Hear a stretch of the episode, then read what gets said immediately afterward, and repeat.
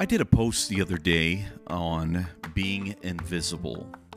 And, and typically, um, what I'm talking about in that particular uh, post was being invisible after the fact. Um, when, when you go through an abusive relationship and you just feel like no one really gets it, no one really understands uh, how you feel uh, when you're going through that, and you're just kind of you kind of feel like a, a, a puppy or something lost in this world for a little while just because everything that you knew even though it was chaos even though it was terrible even though you're you're still your your normal has you know ceased to be. Now it actually is normal.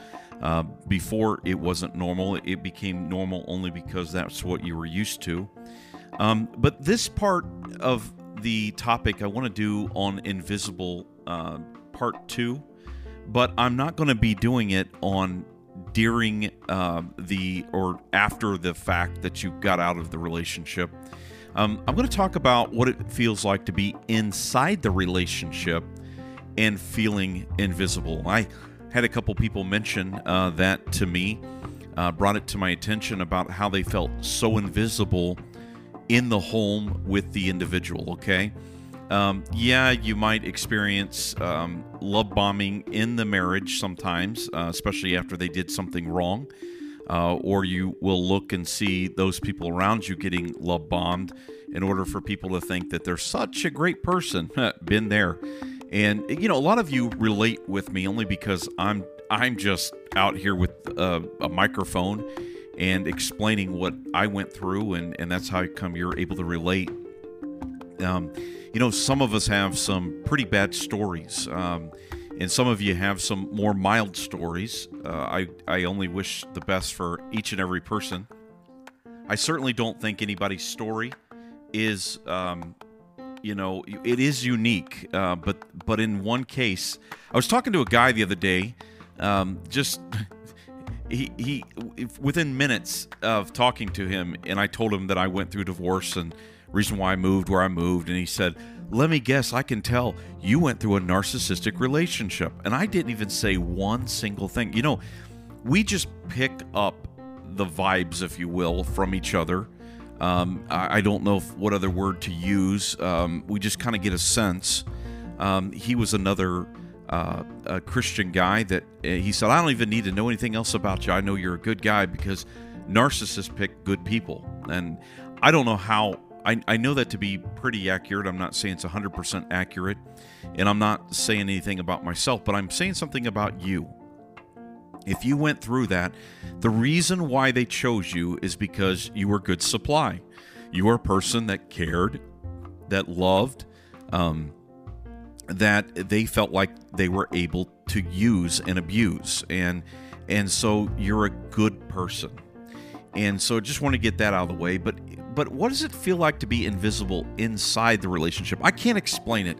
It's a strange thing because you I did a post one time called He Loves Me, He Loves Me Not. Um, of course, I could have done a She Loves Me, She Loves Me Not post. The same thing is one day you are the greatest and the next you're the worst. Or maybe within the same day or multiple times a day, you're the you're the uh, the worst and the best all at the same time. And I always said that, hey, just why don't you just like add those together and I'm an okay guy. I'd rather be an okay guy all the time than the best and the worst. It was just so messed up. Anyway, I, I kind of laugh about it now, but when you're going through it, it's not funny. It's not funny at all. Uh, it's very painful because they're discarding you right there inside the relationship. We talk about discard, you know, when uh, you break up with someone and, and they just like, or they just drop you like, you know, uh, yesterday's McDonald's fries. I mean, you're worthless to them. They ghost you and, and, and they're gone. And then you have the type that won't leave you alone, um, that will keep pursuing and pursuing and, and uh, keep trying to make the relationship um, happen only because according to their terms. And that's what I had. I had a time for a long time where she wouldn't leave me alone but everything was according to her terms and that's why it doesn't work with a narcissist because they they it, the whole thing is about them and it's not for the greater whole it's not for the greater part of the family It's not because things are right and wrong, it's what is right for them. So hear me loud and clear on that. But when you feel invisible within the relationship, maybe you're not quite sure you're going through a toxic relationship or not, and you're just like, all of a sudden I'm a nobody to them. Like, I mean, you go home and, and they just treat you like trash one day. Now, can can that happen and someone not be toxic? I, I guess like some people could have some inner struggles going on. I'm, I'm, certain that we've all done that to people one time or another, or multiple times. But if this is if this is something that's a regular case where, you know, you're just nothing to them. I mean, the same person that uh, may have like went out of their way, did all kinds of crazy things for you. Now you're just a nobody. You're just nothing to them. Um, so when you're in the relationship and that happens, and it happens back and forth, you're always in in some ways you're trying to either self protect or you're trying to earn their favor. And when you do something that you score big and it made them happy, there's like this, um, you know, high sensation that happens, and you're happy that they're happy and everybody's happy until, well, they're not. And then, well, you're not. And that's kind of how this goes. And so it's kind of a it's a roller coaster ride. Um, toxic relationships are roller coaster rides. They are not fun. They are very very difficult. And if i were going to just encourage anybody out there uh, that's gone through you're going through that right now or maybe you are continuing to connect with that person even though you might be away from that person do the best you can is is to get away do a, a, a clean cut. And uh, if you have to only operate through apps that the court um, appoints i think the wizard i think there's a, a couple other apps that courts appoint it, it has uh, monetary value you're going to have to pay for that but i can tell you this i didn't have to do that because i had 100% custody but I can say this it's worth it because you're protecting yourself. They're going to be usually going to be very careful what they post because the courts will have full access to that, okay? And they're going to be a little more guarded typically. Um, and then it can be used as evidence. And do not let them, if they text you on your regular phone, the text did not exist. Um, I had to get to a point where I literally was not reading a text or an email. She would send them. She would send them in pages, um, but I would not read them. I would I would have somebody else read it and say, "Is there information in there that I need to know?" And uh, because frankly, uh, when we're caught in that cycle, um, it is very difficult to break away. But the cl- the quicker you break away, the quicker you heal. Did you hear me? The quicker you cut it off, the quicker you break it away, the quicker you heal. You can't keep re injuring a wound and expect it to heal. It just doesn't happen. And uh, so they'll be the first ones to keep um, poking or kicking at the bruised shin. They'll just keep kicking in the same place so that you don't heal. That keeps you confused. That keeps you even dependent on them. Some of you are dealing with uh, levels of codependency um, I guess I, I could say that I was there. Not, I guess I was. I mean, I was codependent on her uh, accepting me. Um, you know, in high school, I, I, suppose I didn't know her anything, but you know, she was cool and I was quiet. And I didn't. If people that are on my high school, if you're listening, uh, some people on my Facebook, you know that I was just a quiet kid. I I was not a popular kid at all, not at all.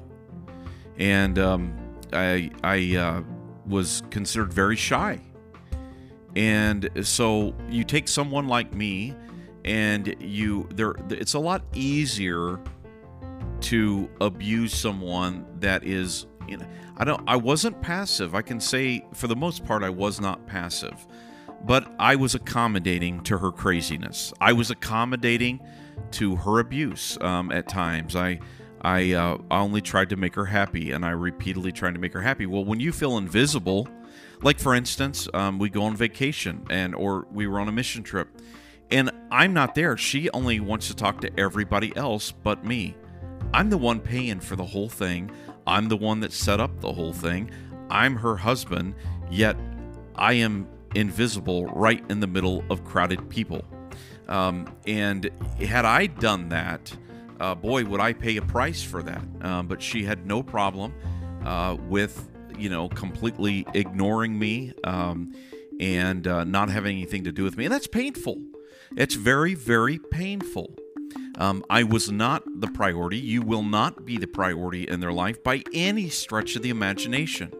And so you're going to feel like you're worthless in your marriage. When when in reality or your relationship in reality what's going to happen is that really what a person does it's that's a safe person is they're going to build you up. They're going to encourage you. They're going to try to make you a better person. They're going to help you become that better person. They're going to help facilitate for you to be a better person. Um, I, I wish I wish somehow um, you know, that I had some kind of an electronic meter that I could put in your house um, for a seven day period, uh, like a radon test, and it's going to show the uh, particles in the air of toxicity. Uh, you know, but obviously we don't have that. But I wish because I couldn't, I could see it, I could feel it, I didn't know what was happening. And I've said it probably five times on my podcast until I heard a radio program about a woman giving her uh, example of going through, uh, and they didn't even, still never mention the word narcissism, but a toxic relationship and how the person was and, and belittled her and uh, made her uh, feel very unimportant. You know, that's why a lot of people get very suicidal during this time because, you know, the person that you love and the person that claims to love you um, they have little regard for you. They have little regard for your feelings, your emotions, your opinions. Um, I remember very, oh, you know, she'd tell everybody, you know, Joel's the leader of the house, and and uh, I just make sure that you know ultimately he it makes all decisions, and and I just want to uh, you know stand behind him. She says everything in public what is right. she said all the right things or you know like to be a supportive um, you know spouse uh, but in reality behind closed doors was a completely different story.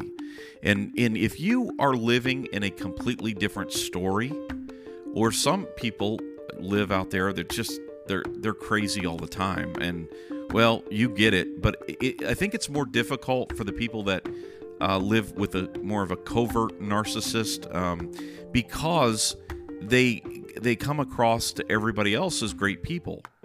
If you're living just in an absolute jerk face, you know, um, around everybody, no one's surprised when you end up leaving. But when when they're a covert narcissist or a spiritual narcissist, and you end up having to separate, go your ways, uh, file for divorce, uh, then people are like, "Why in the world? They were one of the greatest people I've ever met. If they were bad, then what do you think you're going to get? And I'm thinking, you have no idea. Um, you know, I, I mean, and and that that's why they, they have a they do a great job at covering up their tracks uh, because you got to remember they're constantly love bombing other people. The the the trickery that they used on you, they use on everybody that they're around. In order for um, people to love them, accept them, because their emotions, their self esteem, everything is very, very weak. See, it comes across as very strong, it comes across as very confident.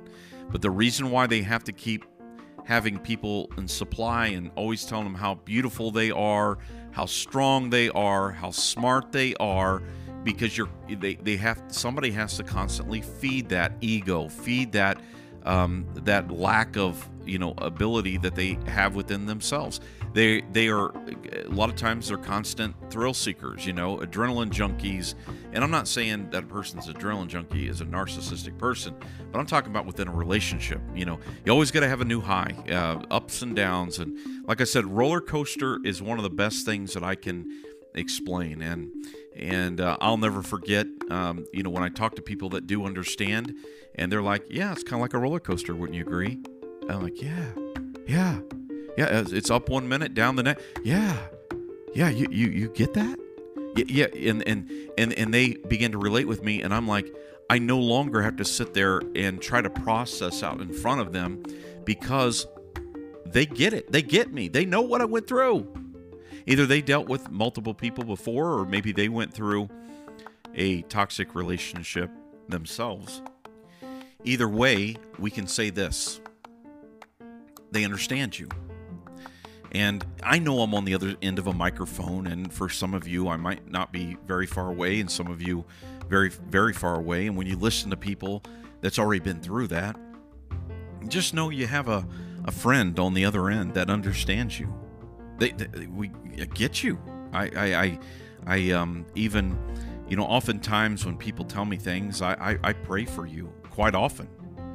And at times I've sent some of you um, uh, prayers. You know, I've recorded it, sent it to you, and um, because I know what you're going through. I remember those dark days. I remember those days of confusion and chaos and feelings of like I could never do this again. I don't even I don't even care about anything and go through depression. But just remember, all of that is temporary as long as you only make it temporary.